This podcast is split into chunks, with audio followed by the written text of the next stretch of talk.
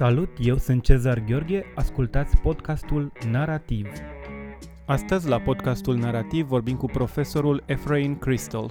Efrain Crystal este profesor la UCLA, unde predă cursuri de literatură comparată și literatură spaniolă, portugheză și franceză. Profesorul Efrain Crystal este autorul unui număr impresionant de articole și studii pe tema literaturii hispano-americane, world literature și studii culturale. Este autorul unor consistente volume despre Borges și Mario Vargas Llosa, printre care putem menționa Temptation of the World, The Novels of Mario Vargas Llosa, care a apărut la Vanderbilt University Press în 1998, Invisible Work, Borges and Translation, la Vanderbilt University Press în 2002, de asemenea, profesorul Efrain Crystal este editorul al The Cambridge Companion to Mario Vargas Llosa și este editor asociat al volumelor The Blackwell Encyclopedia of the Novel și editor principal al The Cambridge Companion to Latin American Novel.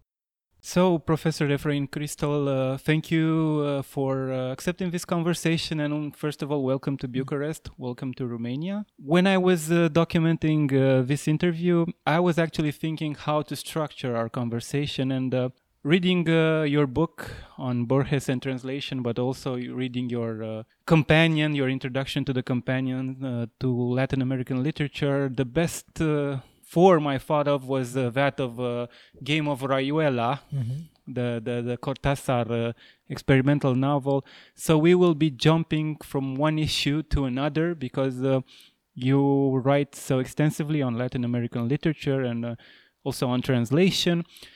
For the beginning, I would like to ask you so you said you had Romanian origins. So, what is your Romanian story? Sure, I'm, I'm actually it's very moved to be here because my mother was born in Romania in 1936. She was born in, in Chernovitz, you know, and then the family moved to to Peru four or five years later uh, and you know, my mother then resided in, in Peru, but you know she was born in, in Romania, and for me it's it's very moving to to be here uh, for the first time. So uh, you are um, um, besides your academic work uh, and uh, the, the, several uh, essays you write, you are also a member of an international jury that awards prizes. So I'm talking about the the the the prize in Guadalajara. You were in uh, different juries. I want to ask you a question: Is it hard to rank a writer? I've been in, in, in a few situations where I've been involved in li- literary juries. I've, I've, even one time was in a in, in a jury for, for a film festival, and, and I think that what ends up happening is uh, a dynamic develops with the other members of, of, a jury, a conversation develops. I mean, in the literary prize in Guadalajara, the, the prize for the International uh, Book Festival, uh, to which I've served three times. Each time, you know, a, a process begins. Uh, it takes, you know, in, in, which you begin to know the other members of the jury. You begin to share ideas. You begin to get a sense of what people think uh, you know what people think um, should be taken into in, into consideration, and these are processes that last uh, several days. And of course, everyone has been thinking about it for, for months before you come to the to the process. So um, a, a, lot has to do with the dynamic of, of, of the group and the collective sense of, of, of, of what is right. Um, the first time I participated in that particular uh, prize, we we offered the, the prize to the, the wonderful Portuguese writer Antonio Lobo Antunes.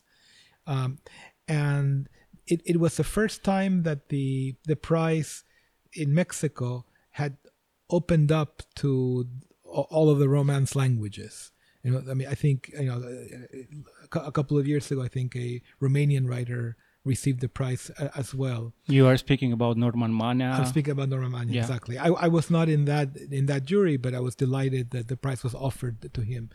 So um, you know, a, a, dynamic took place in the case of of, of Lobo Antunes, where uh, um, you know, where he ended up be, being being the choice.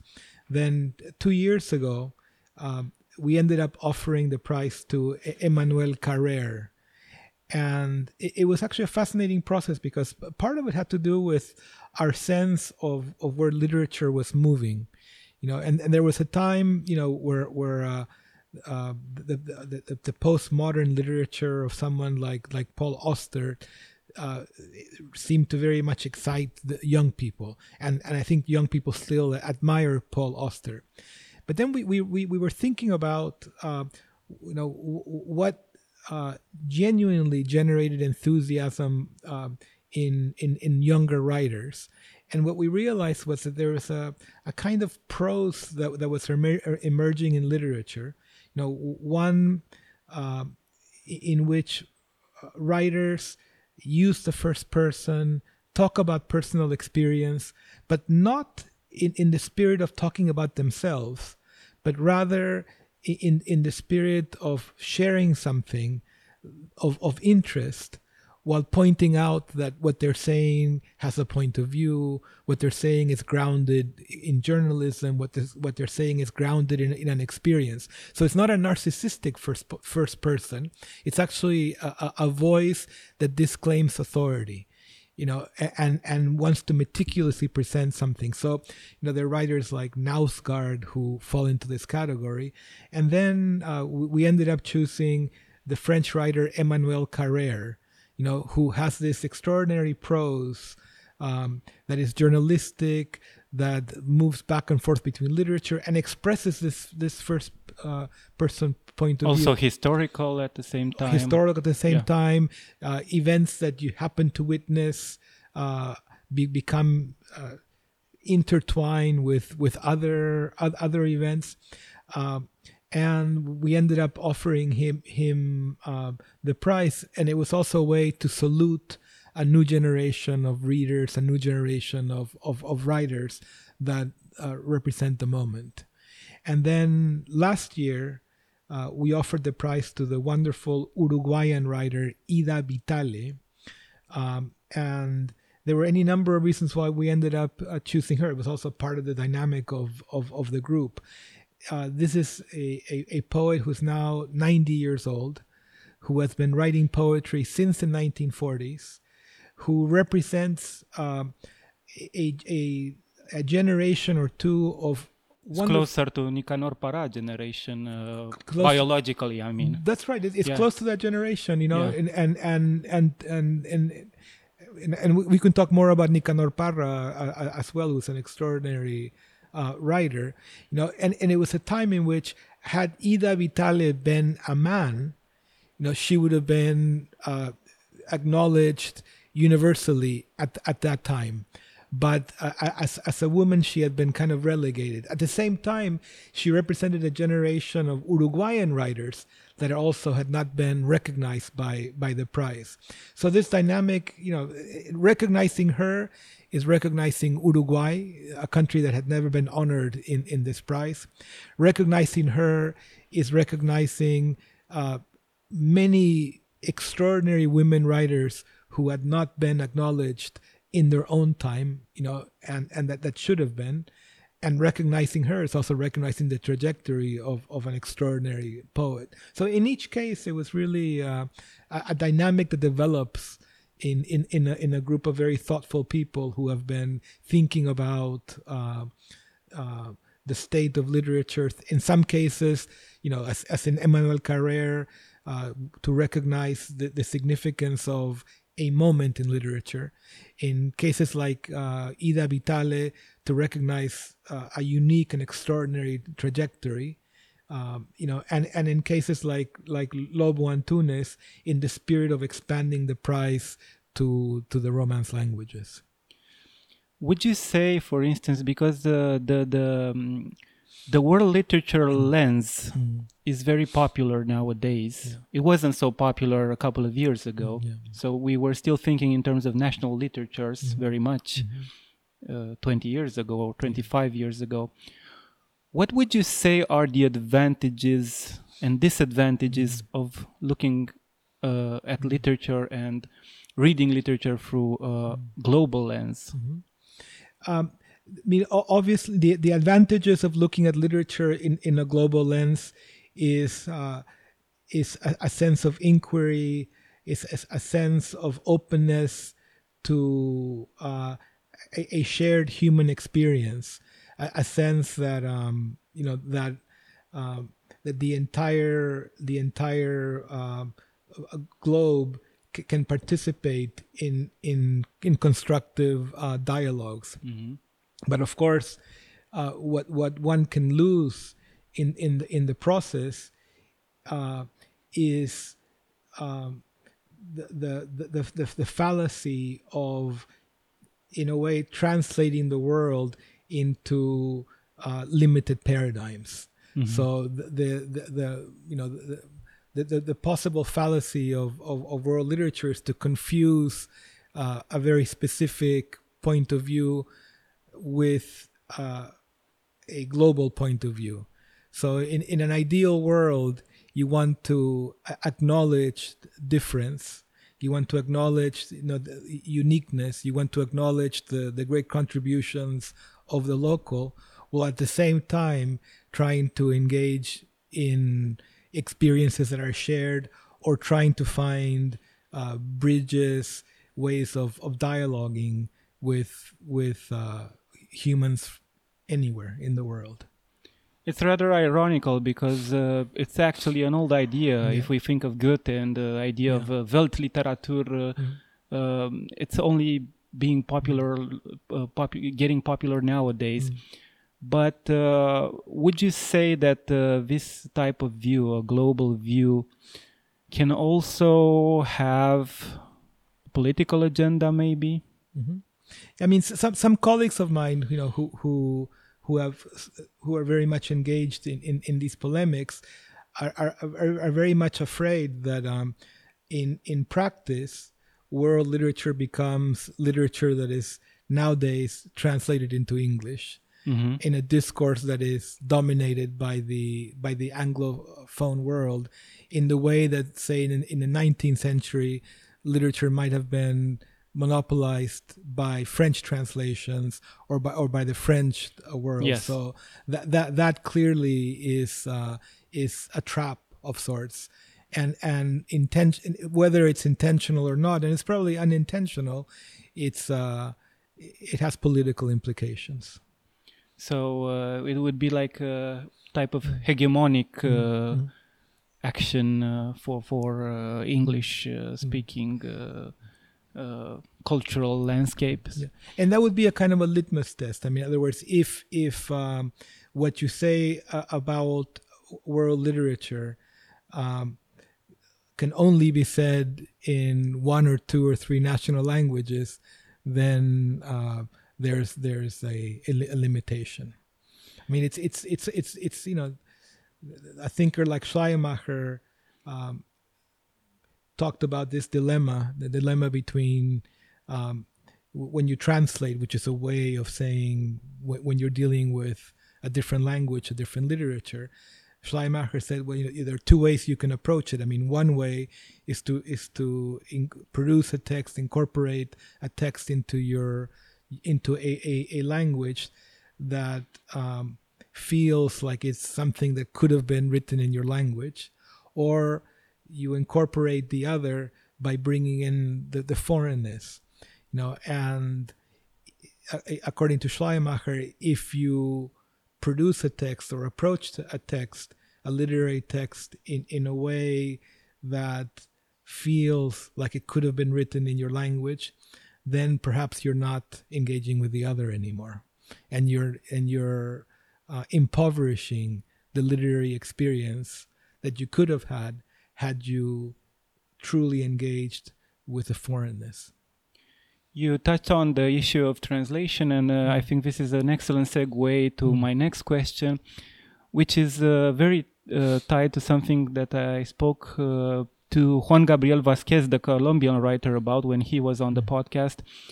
He was actually saying that what he admired in Borges was the way that he allowed in into his Spanish language mm-hmm. language uh, the different influences and the mm-hmm. different idioms, mm-hmm. the different influences from English and from other languages.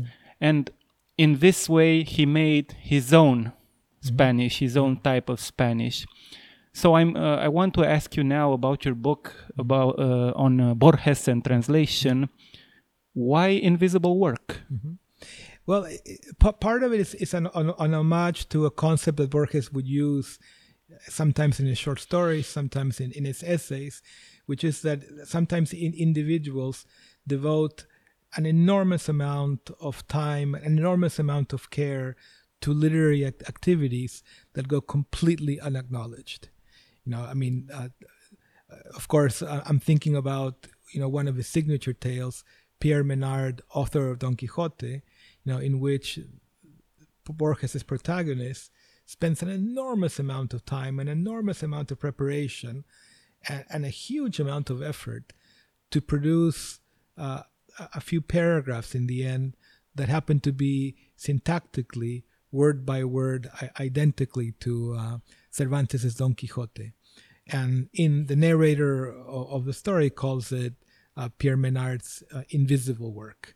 So, so, and of course, it's it's uh, it's also a way of talking about the the, the work of the translator, uh, something that, that takes an enormous amount of care, an enormous amount of effort, and that many times goes uh, unacknowledged, even though it plays an enormous role in uh, the history of literature, the history of culture, and the present conversations about literature. In Invisible Work, in your book Invisible Mm. Work, you quote a certain passage from a Borges essay on uh, translation, and Mm. you you point out that Borges doesn't necessarily consider the losses of translation a bad thing. He even considers it a good thing. Mm-hmm. He uh, actually considers it a transcultural translation. Yeah. Why would you say uh, that Borges uh, arrived at that conclusion? Yeah, I, I- think for for Borges, the, the you know the, the this this Italian saying, you know, traduttore traditore, you know, this uh, translator trader was an unfortunate play on words, uh, because for Borges, uh, a, a translation can certainly be superior to the original. Borges would even say, and he, he would say this very seriously, that an original, you know, can be unfaithful to a translation. Yeah. You know, and, and what he meant by that was that, you know, imagine, you know, a, a, a writer who produces a text sloppily, very quickly, and then you have a translator who takes the same text, thinks about it deeply, takes it very seriously, polishes it, does exactly, you know, what, what, what, one would do when one truly cares about a work, and then produces something that makes the original feel like uh, like like it's unfaithful if you use if you use those kinds of of, of criteria. But Borges was very inspired by a, an idea of Paul Valéry.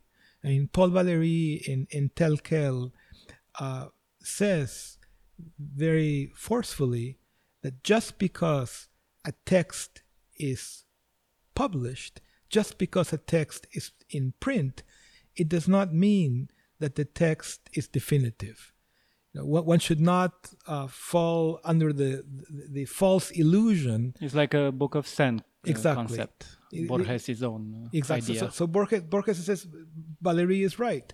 You know, not any text can continue to be corrected. Any text can continue to be transformed. And in fact, the, the kinds of, of literary works that matter to Borges the most are those literary works that pass from one culture to another culture, from one language to another language. When each time that the, the text is retold, things are added, things are, are, are transformed. And ultimately, Borges thought of the work of a, of a translator, at least a literary translator, in the same spirit as Paul Valéry. He thought, think of the original as a rough draft, and think of the work of the translator as that of, uh, of, of a writer who is correcting, who is transforming, who is improving, who is very mindful of of the work, very very respectful of the work. And the more you respect the work, the literary work, the more you will need to to translate. I mean, Borges w- would would tell his translators when they translated him, think of my originals as rough drafts. Please do things to them. And oftentimes, Borges would read uh, translations of his works into other languages and then make adjustments to his originals in order to honor the translators. And sometimes he would even uh, use words in other languages that he thought uh, just simply worked better than his his Spanish. So when he translated, Borges always transformed, and when Borges had an opportunity to work with translators, or when he, or when he was able to have conversations with translators, he encouraged them to think of his works as rough drafts. Would you say that this idea, this type of so what you're speaking of is like translation understood in the sense as a very creative process, a never-ending process. Yes. Transcultural translation. Would you say that that can be linked with his own personal experience, with his own uh, going blind? So mm-hmm. this is the idea of a book who is never-ending. Mm-hmm. That a work that never ends uh, to be written, that is never definite, is never for sure. Would you say that that is linked? with his own experience, with his own blindness. I, I think that he had that idea very early on, in the 1920s even. But and, and, and when he became blind, uh, it uh, it flourished more in the area of poetry. In other words, he, the, the, the, the general idea uh, functioned more in prose in the first part of the career and more in poetry in, in the final part of his career. I think there are two very important points that need to be added to f- fully grasp uh, Borges's views on, on translation. One is the idea that we have come much too late uh, in the world of literature to think that you can be uh, completely original. I mean, Borges would often say that, you know, uh, 3,000 years after the Odyssey and the Iliad. And then you can even add another thousand years if you begin with Gilgamesh, and you should add 30,000 years if you go back to, uh, you know, the, the cave, cave paintings would suggest that poetry might have already been there. We've come very, very late to, to literature to have the arrogance to think that you can create new stories, that you can create uh, new metaphors. So, from that perspective, the the creation of literature, he would say, is really a, a matter of what you remember and what you forget from what you have read, you know, and that applies to to, to translation uh, as well. So on the on the one hand, Borges thought that um, that the art of literature, which is also the art of translation, is really a, an art of a variation that is worth attempting. That on the mm-hmm. one hand. On the other hand, Borges also made the realization that when one translates, you know, and he started translating when he was six years old. He started publishing translations when he was nine or 10 years old. And so, in other words, this is an experience that goes back to childhood. He realized that when you translate, you have a dilemma. And the dilemma is the following either you render every detail of the work you're translating, or you render the effects, but you cannot do both. In other words, if you render every detail, you're going to sacrifice the effects. But if you want to reproduce the effect, you're going to have to sacrifice the details. And therefore, translation is an art. And therefore, translation means uh, choosing between the details and the effects. And sometimes it's actually worth sacrificing the effects for the details. And sometimes it's worth sacrificing the details from the effects. And sometimes what some people consider to be uh, a bad translation, a translation that clearly misses the point of the original, might produce extraordinary effects that can enrich the language, that can enrich a culture. I mean, for example, Borges was very fond of pointing out uh, biblical examples.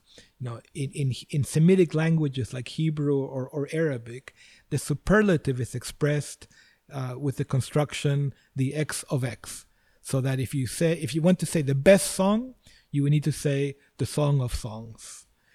And the song of songs is really a bad translation from a technical point of view. A, a, a good translation should have been the best song.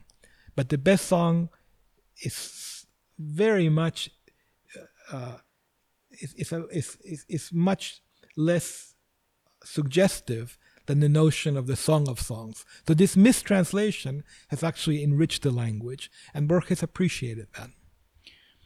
So when I first read Borges uh, in high school, I didn't read uh, enough literature to understand Borges, to completely understand all the references and the allusions and. Uh, but I was told that Borges was uh, very much a livresque writer, a literary, a writer's writer, mm-hmm. so to speak. So I don't know if you know, but the, in Romania, mm-hmm. the critics that were very much uh, uh, the critics uh, who are politically engaged uh, with the, the, the, political regime, uh, with communism, use this uh, adjective. So you would call mm-hmm. somebody a livresque writer mm-hmm. as an insult. Mm-hmm. They would dismiss writers mm-hmm. who weren't on the same political agenda. Oh, he's this is just a livresque writer. Mm-hmm. So that had a bad connotation mm-hmm. for somebody living in Romania or even in Eastern Europe. So to to be told that somebody is a livresque writer mm-hmm. and to have the, the amount of information that you would have on a high school reading level mm-hmm. Is very puzzling in the first mm-hmm. place. Then when I went to university, I was giving the I, I was presented with a Borges, uh, which was of course uh, this idea of a, again a writer's writer, a writer who uh, encompasses the whole system of literature, and that uh, you need to understand the whole system of literature in order to completely understand Borges. So I was very puzzled by your own uh, take uh, on Borges uh, in the conference that you gave yesterday in the university, because you brought, you presented the idea of a very politically engaged Borges. Mm-hmm. Uh, the the idea that uh, some of uh, Borges's short stories are actual are actually political allegories mm-hmm. are uh, warnings mm-hmm. About totalitarian societies. That's right. So this is a very strange idea, mm-hmm. especially for coming from an, a Romanian background, because mm-hmm. of course Borges is very popular in Romania. is mm-hmm. very important for the whole actually the whole Latin American boom mm-hmm. and the, the precursors uh, to the Latin American boom uh, are very important in Romania. But it was a very very different uh, reading mm-hmm. that you presented. So, how did you come to this idea, to this type of view mm-hmm. about Borges? Well. Um, you, you, you, you, have your, your your question is a very rich question. Um, I, I, will start with the, the final part of it and then we can explore some of its other aspects. But I had read uh, Borges's essays um, at the start of the, the Second World War, you know, and, and essays leading to that moment because Borges in the late in the in the 1930s and even before the Second World War was very concerned about the rise of National Socialism as a political movement, but he was also very concerned about what the National Socialists were doing to literary history. I mean, Borges had gone to high school in Geneva, you know, during the First World War. He had learned German. He he was the first translator into Spanish of German expressionist poetry. He was the first translator into Spanish of Kafka. He translated Kafka while Kafka was still alive, you know, in 1924.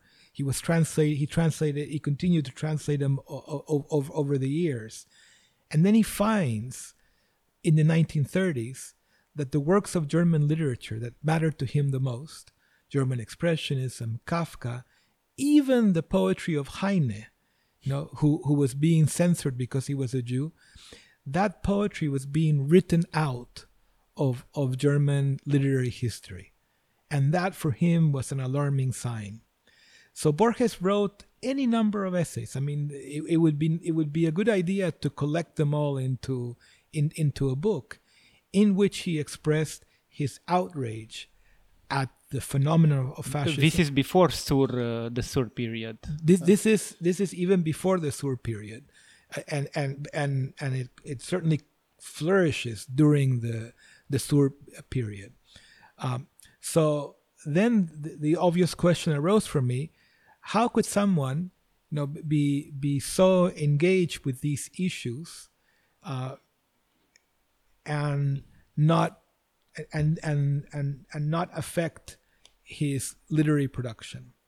And then when you begin to read Borges's political essays side by side with Borges's stories, the world opens up. You know, I mean, for, for example, uh, you know, the, we, we, we were talking about Pierre Menard, author of Don Quixote, in a different context earlier. Now let's talk about it in a political context, right? I mean, the the, the story of this uh, writer who would like to write uh, a few sentences, if he can, that are identical Don Quixote, but write them as, as, as himself. Well, I noticed that while he was writing Pierre Menard, Borges wrote not one, but three essays relating to Erich Ludendorff, who had been the supreme commander of the German armed forces at the end of the First World War, who had organized with Hitler the uh, Munich Putsch of 1923, who had written a book called The Total War, which became a, a manual for the Nazi military eventually, who, who edited a uh, racist, anti Semitic, uh, uh, xenophobic journal that had 100,000 subscribers throughout Germany that Borges complained about, he, he writes three essays uh, related to Ludendorff as he's working on Pierre Menard. The moment you compare the essays with the story, the connections are immediate. You realize that the narrative voice of the story is a narrative voice that is inspired by Ludendorff. And you realize that while Borges' position, the, the metaphysical position, the uh, literary theoretical position is one in which that, that one can derive from the story, is one in which a same text can be read in many ways. The political dimension is that in the hands of someone like Ludendorff, in the hands of a fascist, the most innocuous of literary projects can become co opted. So, this, this fascist voice waits until Pierre Menard dies to give his work a dimension that is consistent with his own xenophobic, racist uh, views. So the moment in which you begin to compare the political essays that Borges wrote with the stories, you begin to see the stories in a new way. And then you can even see other stories, even if he didn't write essays about them, also from this dimension. So you touched on the idea of uh, Borges' own question mm. about can the reading of a literary work be immoral mm. or not? Can can it be intrinsically yeah. immoral, right. or is there a special type of context that mm. you alluded to just uh, now? Um, what would you say that uh, uh, uh, the reading of a literary work can be immoral? Let me just put it in terms of of of the context in which Borges made these comments because it's it's a fascinating context. Um, Borges, uh, you know, in around 1942, you know, when the Second World War is is raging, Borges Borges had been accused by uh, the conservative by the sympathizers of fascism and, and, and Nazism, he had been accused of writing in a decadent way. He, he had even been accused of hiding his Jewish ancestry to write in the way, you know, in, in, in the style of Kafka, to be inspired by the detective fiction of, of Chesterton, uh, and, and, so on and, and so forth. So he had been um, a, accused of being a decadent uh, writer, and the uh, and even though he had, he was presented as a candidate for the National Literary Prize of, of Argentina, uh, he was refused the prize, and the jury wrote a communique explaining why they did not give it to Borges, precisely uh, in the same terms in which the Third Reich had just rejected what they called decadent painting or decadent decadent literature. The whole Weimar uh, Republic uh, artists, uh, Otto Dix, and uh, exactly. and and and, and this, these were precisely the you know the, the kinds of writers that Borges, artists or writers that Borges had admired in in in Germany. So uh, his friends, his his friends gave a dinner in his honor, you know, uh, uh, after he was denied the prize. And in the context of that dinner, Borges gave the speech, and the speech that he gives in in a, in a speech that he says, he says, you know, why don't we change perspectives? Instead of judging a work of literature as being intrinsically moral or immoral, why don't just pay attention to the individuals who are judging the work of literature? Why don't you study their morality? Given that a work of literature can be interpreted in many ways, and and he would he said then it's probably a much more effective way of dealing uh, with the relationship between literature and morality if you study the morality of those who interpret works of literature. It's in that context that Borges made that statement. So here's Borges being uh, uh, considered for this national. It was the Argentinian National Literary Prize, Prize for Literature. Who won? It, it, it's it's a, a, writer whose whose name no one remembers, who wrote uh, literature about the gaucho and the pampas of, of Argentina. It's it's a writer that Borges parodies in one of his signature tales called the the Aleph. You know, oh. in, in, in that signature tale, there's a character who has access to the Aleph, and the Aleph is this point in which you can see everything that is happening in the entire world.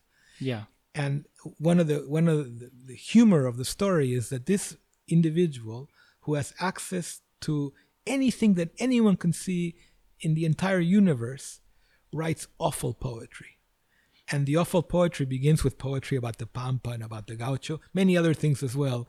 But Borges uh, parodies the individual who won the literary prize in this in this short story. Would you say that there's a parallel that can be made between uh, the idea presented in uh, Aleph and uh, Leibniz monad mm-hmm. with no windows, you know, the, the Leibniz concept of the monad and the monism? Um, well, that's, that's, an interesting that's an interesting idea. I mean, the, the way that I always thought of, of the Aleph is, is as an as as an as on, on the one hand um, as um, a rewriting of sorts of Dante's Divine Comedy. I mean, the idea that um, just as Dante's Pilgrim, you know, is able to explore an an entire uh, universe at a certain point in time, so too this aleph allows you to see the entire universe at a certain point in time. But Borges, on purpose, made this an imperfect object because it's an object through which you can see everything at a particular point in time. But it's not an object through which you can see everything at different times. Mm-hmm. So, so it, it's it's uh, it's an extraordinary object, but it's actually a, an imperfect object because you're limited to the present. Speaking about time, mm-hmm. I just read uh, his own essay on the rejection of time yes. last night. What what do you take on? What's your take on that essay? Because it's a very puzzling essay. Well, actually, and his whole relationship to Berkeley mm-hmm. and all those issues presented in the in that essay. Yeah, I mean, I mean, uh, actually, the, the the title of the essay is uh, is is a joke. Yeah, is, is it a parody? That's what I want to ask. Yes, you. because you see, uh, the ti- it's not the essay is not just called a refutation of time. It says a new refutation a new, yeah. of time. The word new is already a parody. If if you're refuting time, then you can't have something that is new, because if you're refuting time, there's only the the eternal. So I, I think what Borges wanted to do, Borges was uh, uh, was very much inspired by the, the, philosophy of Fritz Mauthner. You know, he he read Fritz Mauthner uh, as soon as he he learned German, and one of the positions of, of Fritz Mauthner was that in philosophy, what matters the most is not the certainties, but the interesting questions and the doubts. Know? So in a way, you know, Borges in his essays on, on time is um, rethinking the, the perplexities of, of, time that go back to, to St. Augustine's Confessions. The idea that, you know, everyone knows what time is, but the moment you try to explain it, you end up with perplexities. He wanted to revive those perplexities, but for our time you know, and therefore the parody, the new refutation of, of time, meaning he wants to generate a sense of wonder and perplexity with the phenomenon of time. So I actually read Sabato immediately after Borges. Mm-hmm. And I must say, not knowing the the date, the actual date mm-hmm. when when when uh, Borges was completely blind. Mm-hmm. So this was like the beginning of the 60s, maybe 70s. He was just his uh, blindness was uh, his sight deteriorated. Yes. Uh, I didn't know uh, when uh, uh, if Sabat that the Sabato novel was actually a little before that, mm-hmm. like 10 years before that. What do you make of this obsession with blindness? Because it's just n- it's not only Sabato's obsession, but it, it goes all throughout uh, Argentinian literature. Um, what do you take? What do you make of it? With with with the the, the obsession with light. I mean, B- Borges. Um, I mean, when you're right that Borges, um, the the disease, he had a, a, congenital eye disease. Yeah. Which was very slow in coming.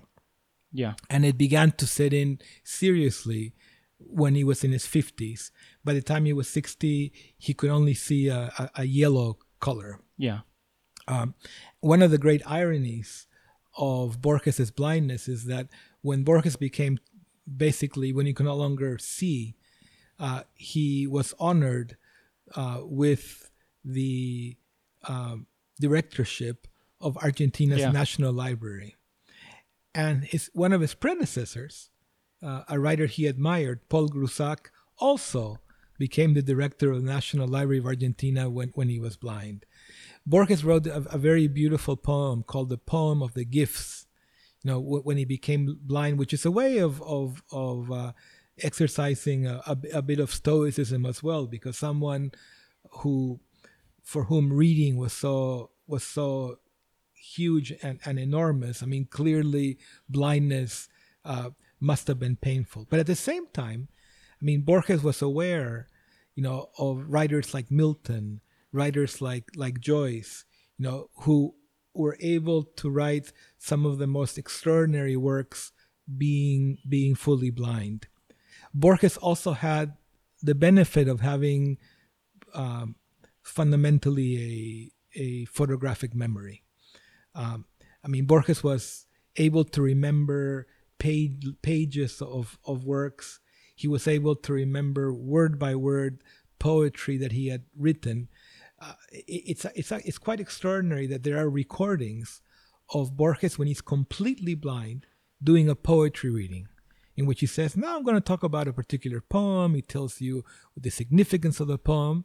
And then he reads the poem as if he had a piece of paper in front of him, and he must have had something in front of his of his inner eye to be able to read the poem the way one would read a, a, a poem, uh, as, as if it was coming from uh, from from from a page. So so I, I think that the uh, one of the the irony uh, and the paradox of wanting to be a writer and actually successfully being a writer when you're blind is one of the reasons why this mattered to to, to Borges so much. And of course, uh, once he began to once he lost his sight, I mean Borges uh, became more interested in writing poetry with fixed forms before before he lost his sight, his poetry had looser forms. When he lost his sight, he began to write poetry with much more much more strict forms. But he continued to translate continuously, and he continued to, also to write short stories. Uh, in each case, he needed um, people who would copy the results of, of his work. So the Latin American boom is very influential, influ- influential to to to Romanian writers. Uh, in fact, we didn't even know it was called the Latin American boom. We'd mm-hmm. never heard of uh, Jose Donoso's essay, uh, but it was very influential because uh, Marquez, uh, also Borges, uh, and also Cortázar yeah. Yeah. were translated in the 70s and mm. the 80s, and they became very influential. Yes. So, anyway, so I, I, I am um, I'm uh, making like a, an approximation here because actually Borges is considered more like a precursor to the mm-hmm. other generations. But s- for instance, if you're looking at the generation of writers like uh, uh, Bolaño, yes, they uh, have a very polemical position. Uh, the mm-hmm. infrarealists uh, uh, towards the Latin American boom, so they mm-hmm. they want to make uh, a, a, very uh, straight and straightforward distinction mm-hmm. between the literature of the Latin American boom and uh, the literature um, of their generation. Mm-hmm. So, what do you make of this distinction, and why do you think uh, uh, they wanted to do this to, to to have this distinction? Is it something uh, like a young writers uh, uh, terrible uh, type of revolt, or is it more to something like? Would you say that is we can speak of a post Latin American boom generation of writers? Mm-hmm. Yes, I, I I think that you know it, it's a it's a it's a very complex historical issue that that, that you're raising. But I think let let's uh, you know in in in Latin American literature, uh, we would need to go back to the Nicaraguan writer Ruben Dario to tell the story. I mean, Ruben Dario is uh, is represents the first moment in which Latin American writers transform the literary language uh, of, of Spanish. I, I, I, there, there's a before and after Ruben Dario. Ruben Dario, before Ruben Dario, the, the poetry of of the Spanish language had been, uh, in, in a sense, the poetry was the poetry that had been codified after the great poems of the of the golden age of Spanish literature. So much so that you know if if, if you, you were if you wrote uh, poetry, say uh, that was supposed to be of no of serious themes, it had to be with the 11 syllable line.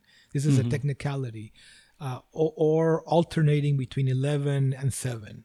If you wrote popular poetry, you were told it has to be an eight syllable line.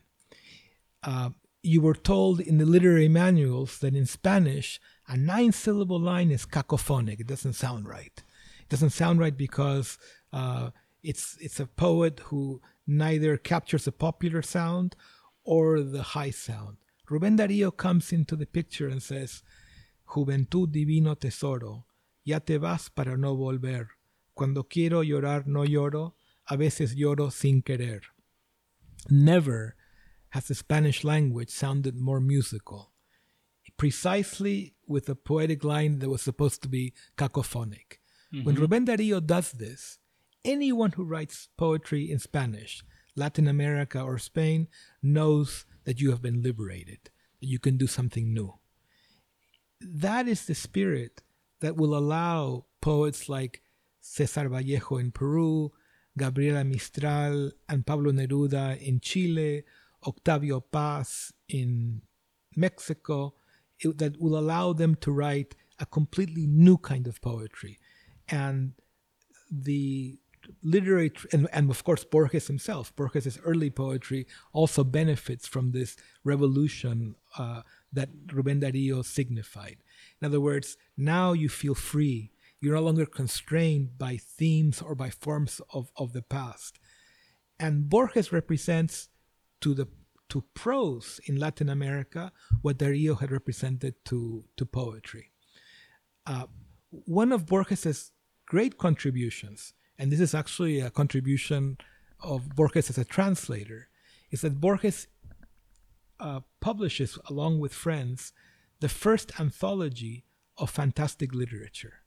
He also publishes with friends the first anthology of detective fiction in Latin America. He he uh, with his friend Adolfo Bioy Casares had a, made sure that many detective novels were were published. So the fantastic literature, detective fiction, which were unheard of in Latin America or even Spain that much, become common currency. And then Borges begins to find also uh, that the mixing of genres could also enrich literary production. And he writes a kind of literature in which the essay and fiction become one. He also invents, now it's commonplace, but he invents for world literature a, a way of writing in which the fantastic and the detective can, can coincide in, in a work of literature. So the kinds of literary possibilities that Borges offers to Latin American writers are enormous. Without Borges, you would not have Vargas Llosa, you would not have Garcia Marquez, you would not have Donoso, you would not have Carlos Fuentes, you would not have these writers that are associated with the literary boom. The writers of this new Latin American novel, who had benefited so greatly from Borges, thought that their literature was not only a literature that was of, of very, very innovative literary value, they also thought that their literature was going to be having a transformative effect in Latin American literature. And that transformative effect, at least in some of the early stages, and here I'm thinking about Fuentes, Garcia Marquez, and Vargas Llosa, was perfectly aligned with the movement of the of the Cuban Revolution. So they thought that their that their literature was uh, aligned with a very specific political project. Even Cortázar uh, was was uh, very sympathetic to the Cuban uh, resol- Yes, revolution, Cor- Corta- more or less. It, it took him more time. Yeah, at, yeah. at the very beginning, Cortázar was not completely in the game. By the time the Nicaragua situation happened, he was Yeah. more more in, in that kind of game. But the, the point the point is that th- they thought that there was this there was this this it's not it's not it's not that literature in the way that we talked about Borges earlier can can give can can offer critique is that literature was actually participating in a, in a, in a very specific political project. Now, it seems to me that the, the more recent generation, who still benefits from uh, the innovations that Borges brought to the table, that new generation is no longer as as as uh, as arrogant, if you will, in thinking that their literature is going to have a transformative effect in a in a political way that is as specific as the writers of the boom thought their literature was. But but I I see that there's uh, you know even though there are different nuances, there are different textures, there are different ways of writing literature. You know, I, I think that the it, it's a it's a fascinating process in which people have built and dialogued over you know a period of uh, of uh, 120 years, starting with Rubén Darío. Um, so uh, for my final question, I want to ask you: What is what type of opening, what type of attitude uh, can we find in American writers towards Latin American literature. Do you think there is, we can speak of an influence of Latin American literature on American writers? Mm-hmm. Yeah, th- th- th- I mean, my, my sense is is that you know the, um, I mean, I, I, I'm I'm not an expert in in in the most contemporary of North American literature, but it is very clear, you know, that um, that uh, postmodern Latin, North American literature. I mean, writers like like we're talking about writers like like like Paul Auster, and and clearly uh, the, the the the the imagination in the visual arts and and film in in American literature uh, has has been uh, deeply affected by an awareness of the wild imagination that Latin America brought to, to literature worldwide.